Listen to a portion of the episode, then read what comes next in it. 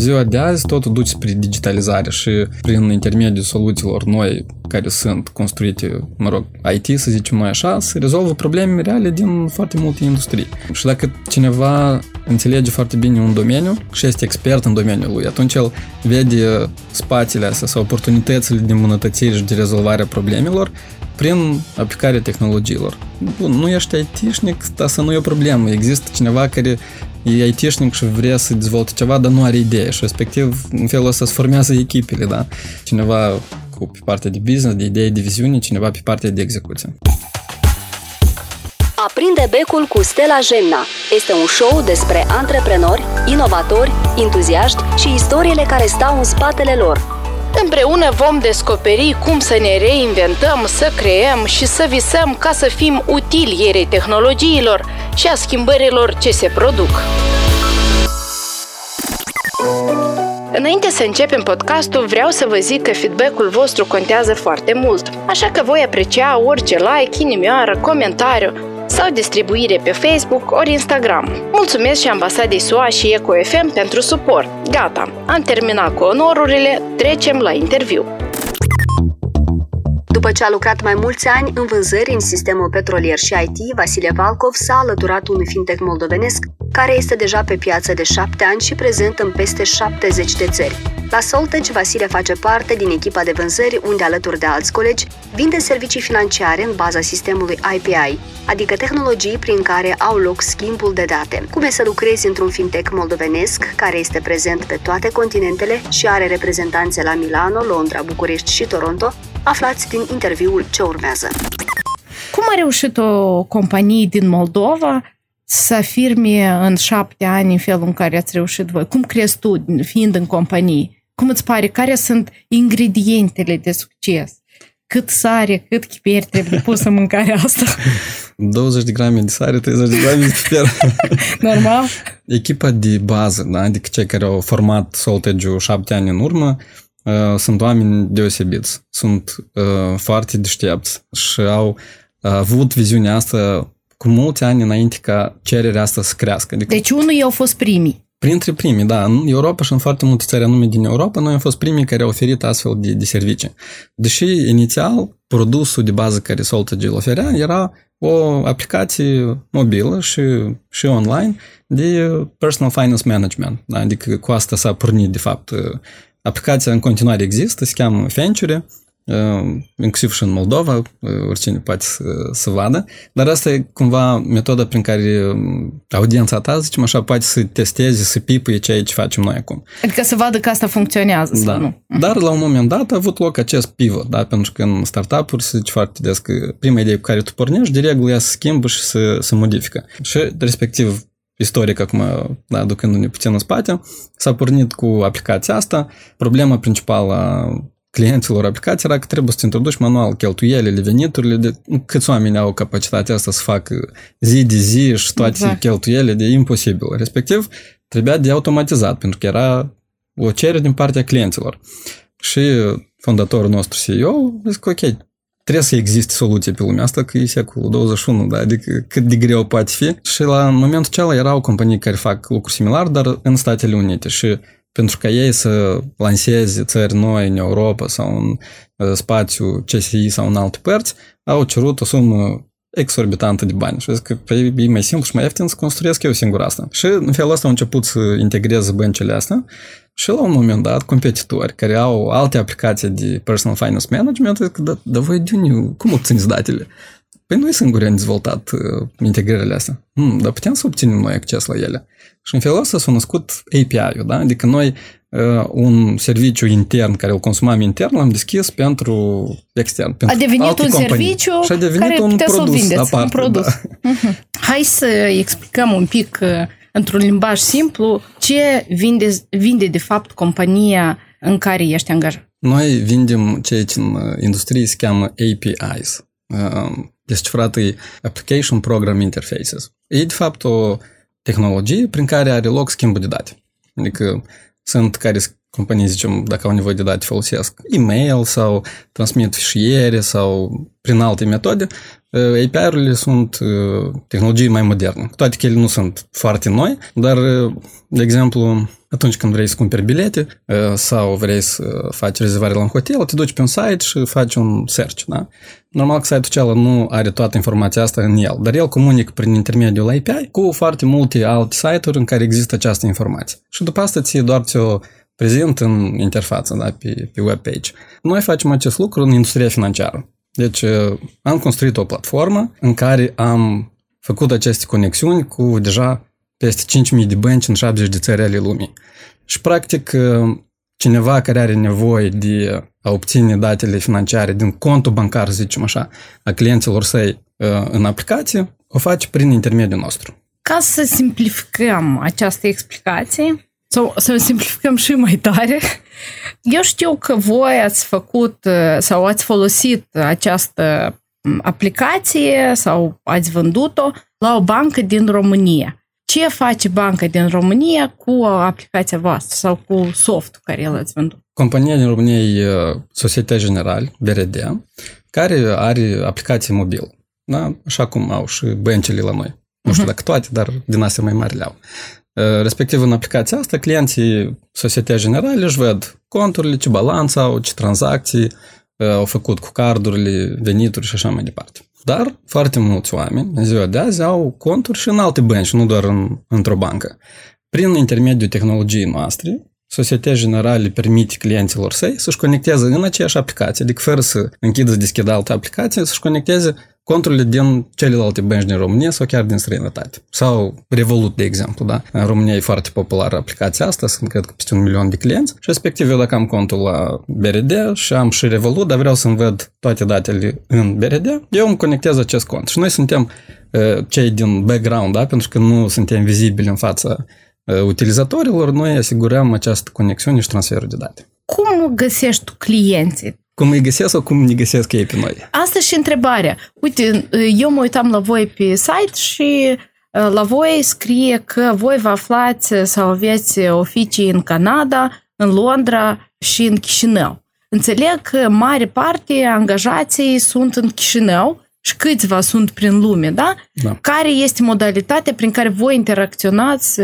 varianta B2B, cu... În mare parte e online, pentru că fiind aici, dar indiferent chiar și în Londra, chiar și avem reprezentanți în Milan, dar și Londra e foarte mare, da, și Italia e foarte mare și multe alte țări în care noi nu aveam prezență fizică, deci e online. Fie clienții ne contactează prin intermediul site-ului nostru, fie noi contactăm clienții, da, prin intermediul site-urilor lor sau prin LinkedIn, e foarte popular acum pe partea asta de professional networking eu am un, o afacere și vreau să dau de cineva care ar fi interesat de ce vând eu. Uh-huh. Tu mergi pe LinkedIn și te uiți la profilul omului? Profilul companiei, da, și pentru că noi avem niște uh, ideal client profiles, da, sau target markets Știm că vrem să lucrăm cu bănci, cu companii de creditare, cu fintech-uri, respectiv căutăm aceste, acești potențiali clienți prin cuvinte cheie, prin geografii, prin poziții, de exemplu, pentru că comunicăm mult cu product owner sau cu product manager sau cu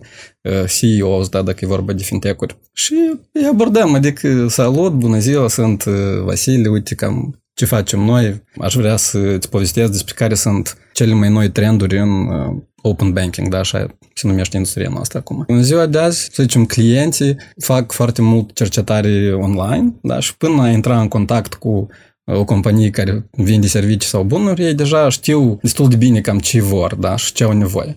De asta site-ul și blogul nostru și conținutul pe care noi îl publicăm online este foarte important, pentru că asta e un canal de bază prin care clienții ajung la noi. Și practic tot businessul este localizat în Moldova, dar companiile cu care lucrați sunt localizate peste hotare.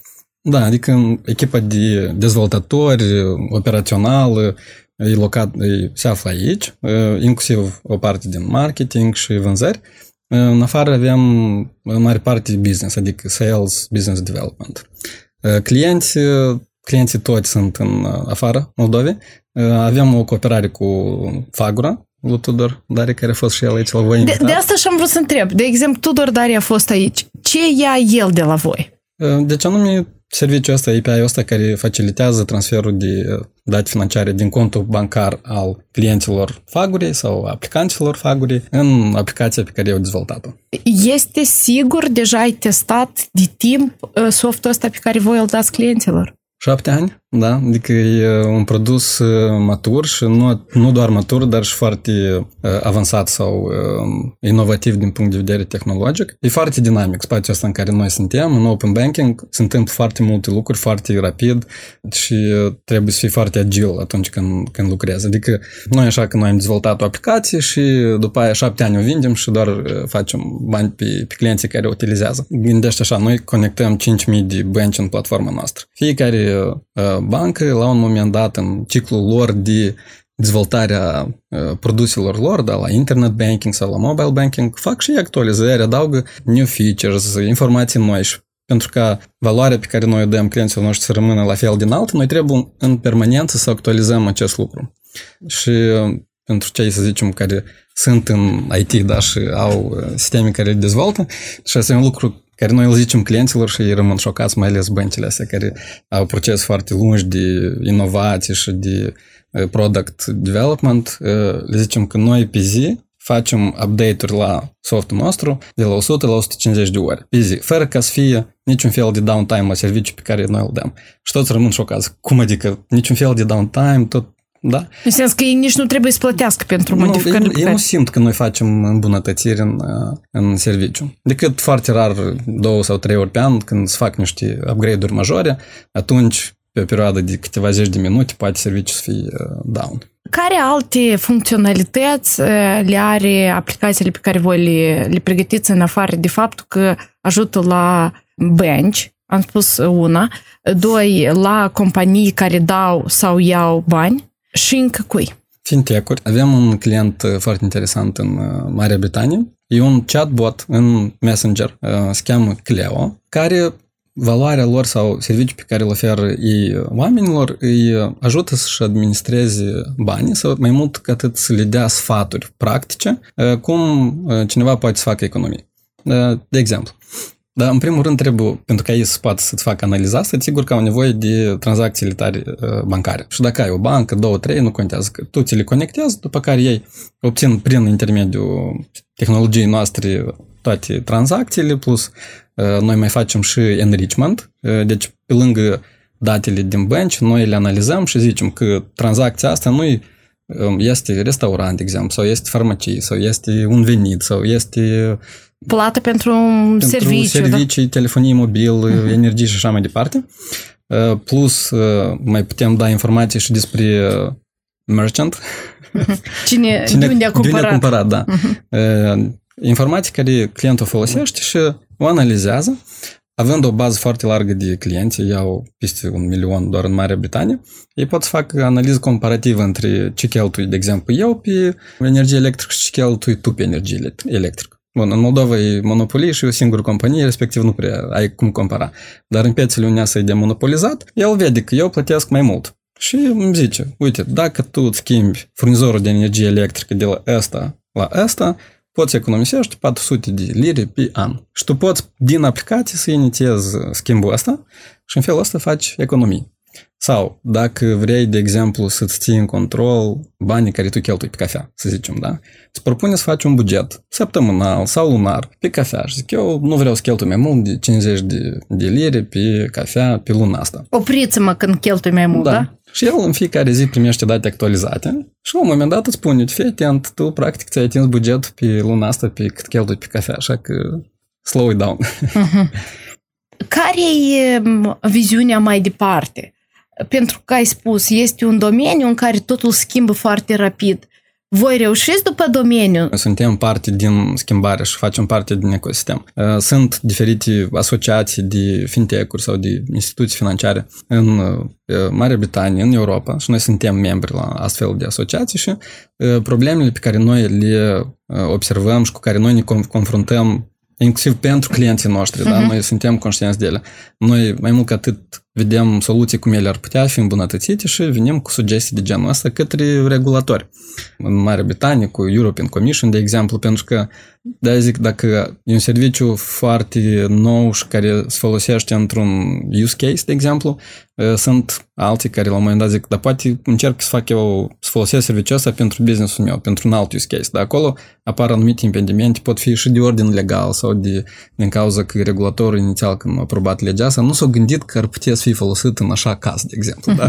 Da, aveți probleme cu regulatorii din diferite țări care să spună că nu se permite să folosesc, de exemplu, softul vostru sau din simplu motiv că Uniunea Europeană a trecut partea asta cu open banking, e posibil de utilizat? Sunt două scenarii. Ori activitatea asta sau serviciile care noi le facilităm, zicem, agregare de conturi bancare, da? sau inițiere de plăți ca să faci transferuri directe de pe un cont bancar pe altul, ori reglementat, da? ca în Uniunea Europeană, în Australia, de exemplu, tot este, ori nu e reglementat, dar nu e interzis. În Africa, de exemplu? În Africa avem în Africa de Sud și în Egipt.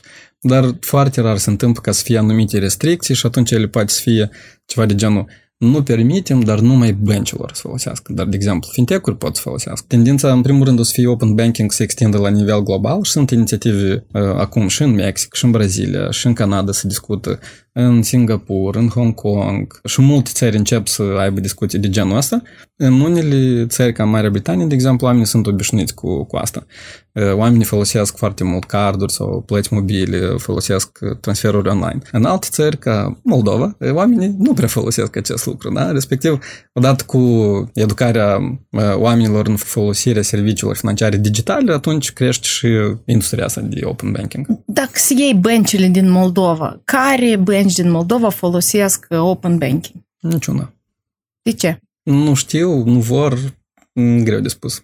De exemplu, ne ascultă un nene tare important dintr-o bancă, care ar fi beneficiile lui ca și bancă ca să, să aplice soft pe care îl dezvoltă tot moldoveni pentru 70 de țări, dar nu, dar nu, nu este în propria lor țară. Cred că se poate de făcut mai mult. Poate nu cunosc că există astfel de tehnologii, dar ceea ce eu mi-aș dori să văd că fac băncile din Moldova, de exemplu, e să dezvolte partea asta de canale digitale. Pentru că în loc să aibă rânduri enorme în filiale, oamenii să vină să achite facturi, ei ar putea să facă asta acum, chiar și acum cu aplicațiile care sunt pe mobil, adică eu deja de ani de zile nu am mai fost în nicio filială să-mi achit o factură, pentru că banca la care sunt îmi permite asta să fac. După aia poți să aduci mai multă valoare clienților tăi, da? Să automatizezi anumite procese, ceea ce tot unele bănci văd că încep să fac. Eu pot să-mi setez o regulă ca factura la lumină să-mi fie achitată automat în momentul în care ea apare. Și îmi simplifică mie viața. Eu nu uit să achit factura, pentru că noi suntem oameni toți, uite, eu, noi am pățit așa când eu deconectat energie electrică și nu pentru că nu aveam bani să achit, doar pentru că am uitat. În felul ăsta banca poate să devină foarte utilă nu doar că, uite, primesc bani și cheltui bani de pe card, dar chiar te ajută în viață cu lucruri care par simple, dar să...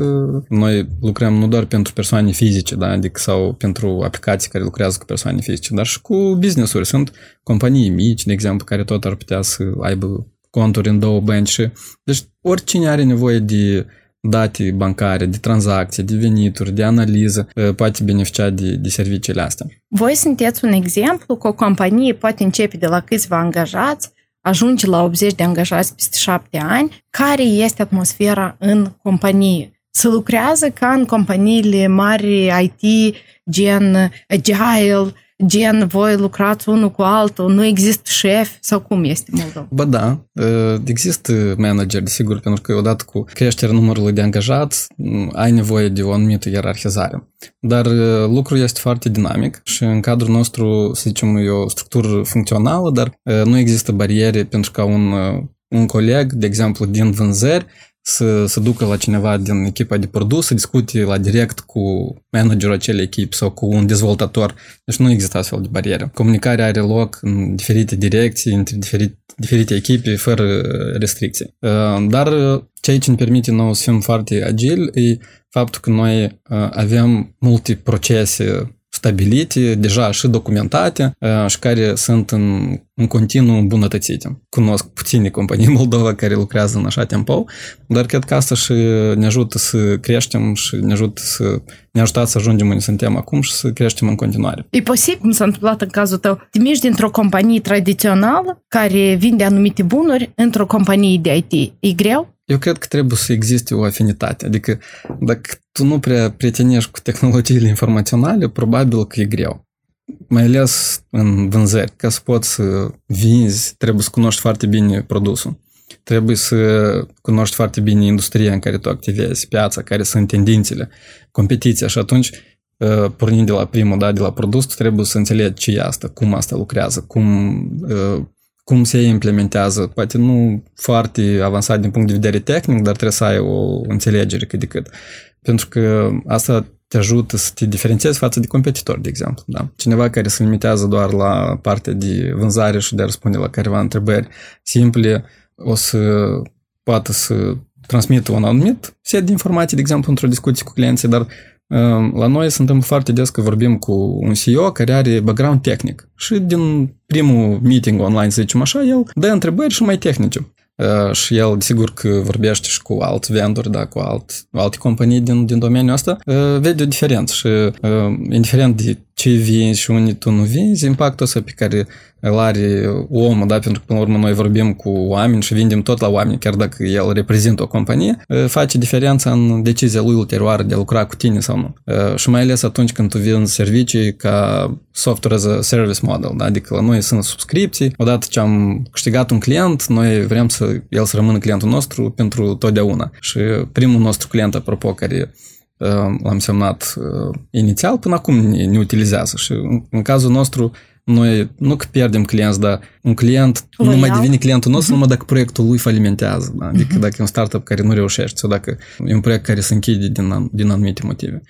Uh, și atunci, de fapt, pentru relația asta de parteneriat, pentru că mai mult eu așa o văd în cadrul nostru, e uh, încrederea și uh, să știi că da, tu ești poți să mă susții, să mă ajuți dacă o să am nevoie, să răspunzi repede, să-mi rezolv problemele repede. Și asta se transmite prin comunicarea de la început, da, între un vânzător și potențialul client. Promisiuni care putem să le îndeplinim, rapiditate în răspuns, în a transmite informații, a da ceva în plus. Da, fac-up-uri ați avut? Da. Și cum le rezolvat? Ce se întâmplă mai departe? În primul rând trebuie să analizăm ce s-a întâmplat, și să înțelegem din ce cauză nu am reușit să câștigăm un client, de exemplu. În vânzările complexe nu este doar vânzătorul și clientul. E implicat și product managerul și chief technical officer, poate fi și CEO, cei de la legal, de la... deci sunt multe persoane. Și dacă procesul durează jumătate de an, un an sau mai mult, respectiv sunt foarte multe lucruri care pot influența sau duce la, la un fail. Și noi ne așezăm, discutăm, facem debriefing și ne gândim cum facem data viitoare ca să evităm situații de genul, de genul dat. Și asta îmi place la compania noastră, că avem maturitatea, să zic așa, de a analiza greșelile și de a, le, de a învăța din greșeli. Desigur, e important că data viitoare când se întâmplă același lucru să nu faci iarăși aceeași greșeală, pentru că altfel înseamnă că tu n-ai învățat nică din, de, din ea ți apare ideea asta că lucrezi cu foarte multe țări din străinătate, că parcă ai vrea să trăiești în altă parte decât în Moldova? Mm, poate da, poate nu. nu, dar uh, vezi că faptul că noi comunicăm foarte mult cu, cu ei, pentru mine contează mai puțin dacă o fac de aici sau din altă parte. Pentru că chiar dacă aș fi în Londra sau în alt oraș, oricum în mare parte ar fi totul online. Dar în același timp avem și foarte multe vizite, deplasări, participări la conferințe. O dată de două ori pe lună eu călătoresc și am... Îți iei gura de aer gura de altă de aer, țară, da? da?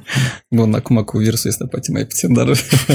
Poate nu s-a întâmplat nimic. Doar aș vrea așa, ca un fel de sfătuleț pentru oamenii care vor să sară dintr-un domeniu care ține de non-IT în domeniul IT ce ar trebui să știi, poate ar trebui să facă niște cursuri specializate în domeniul lor, să înveți singuri. Noi cumva am fost învățați în alt sistem, da? Am fost învățați în sistemul care să existe profesor care să-ți predea ceva. Cum toată lumea internațională, atunci când vrea să intre în alt domeniu, învață singur și merg la interviu și deja sunt cumva pregătiți pentru noul domeniu. Bun, acum eu am avut o perioadă în viața mea când am lansat un startup uh, și am participat la Founder Institute, uh, la prima promoție, zicem așa, din, uh, din Moldova.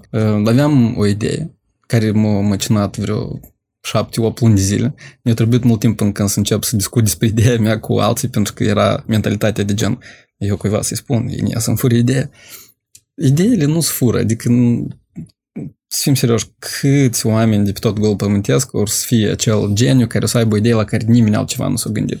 Chiar și marile descoperiri, ă, telefon, bec și așa mai departe, ele erau descoperite în paralel în diferite țări, da? Numai că unul, mă rog, a devenit faimos și altul nu pentru că a întârziat cu câteva zile. Și, mă rog, în procesul ăsta eu am început să citesc online ce înseamnă startup, ce trebuie să faci cu idee, cum să o validezi. A apărut oportunitatea de Founder Institute, eu am aplicat, uh, mi-a fost foarte utilă, am discutat cu alți oameni care au idei, care nu neapărat vineau din background de IT Um, și cumva am înțeles că mie îmi place să lucrez cu tehnologii, pentru că, de fapt, ceea ce am încercat să fac tot este dezvolt un, un soft care să rezolve o problemă pentru companii nu din IT.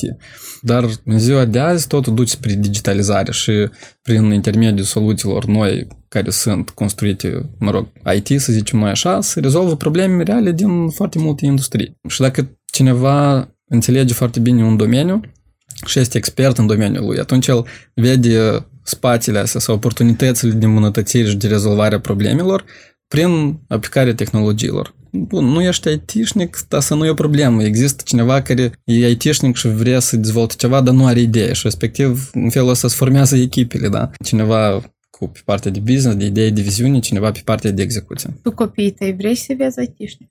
IT-șnic, da, sau ingineri, sau artiști, ce să vrei Dacă nu ați reușit să audiați episoadele precedente, vă încurajăm să ne găsiți în telefoanele voastre mobile. Pe Apple Podcast, Google Podcast ori Spotify prin căutarea după numele podcastului. Acest lucru vă va permite să vă abonați, să descărcați și să derulați podcastul chiar și atunci când nu sunteți conectat la internet. Notițele din episoadele podcastului, ori informații foarte utile pentru voi, dar și înregistrările audio, le găsiți pe pagina web aprindebecul.com. Tot acolo aflați mai multe detalii despre ce este un podcast și cum îl descărcați. Ne auzim într-o săptămână. Pa!